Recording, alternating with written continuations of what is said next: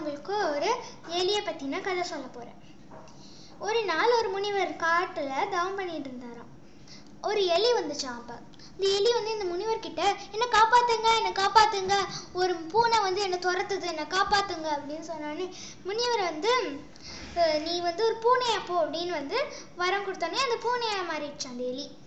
அப்படியே கொஞ்ச நேரம் போச்சான் அப்படியே போன உடனே ஒரு நாள் அந்த பூனை மறுபடியும் இந்த முனிவர்கிட்ட வந்துதான். அப்போ வந்து இந்த முனிவர் வந்து இப்போ உனக்கு என்ன வேணும்? அப்படின்னு கேட்ட உடனே நான் வந்து விளையாடிட்டு இருந்தப்போ ஒரு நாய் வந்து என்னை துரத்துது.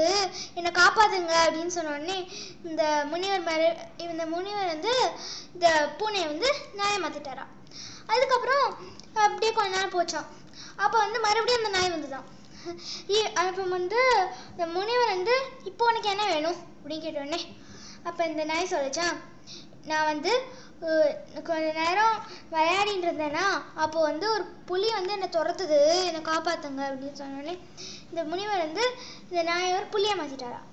அப்போ வந்து அப்போ வந்து கொஞ்ச நாள் அப்படியே இருந்துதான். அப்போ வந்து அந்த புலி வந்துதான் முனிவர்கிட்ட.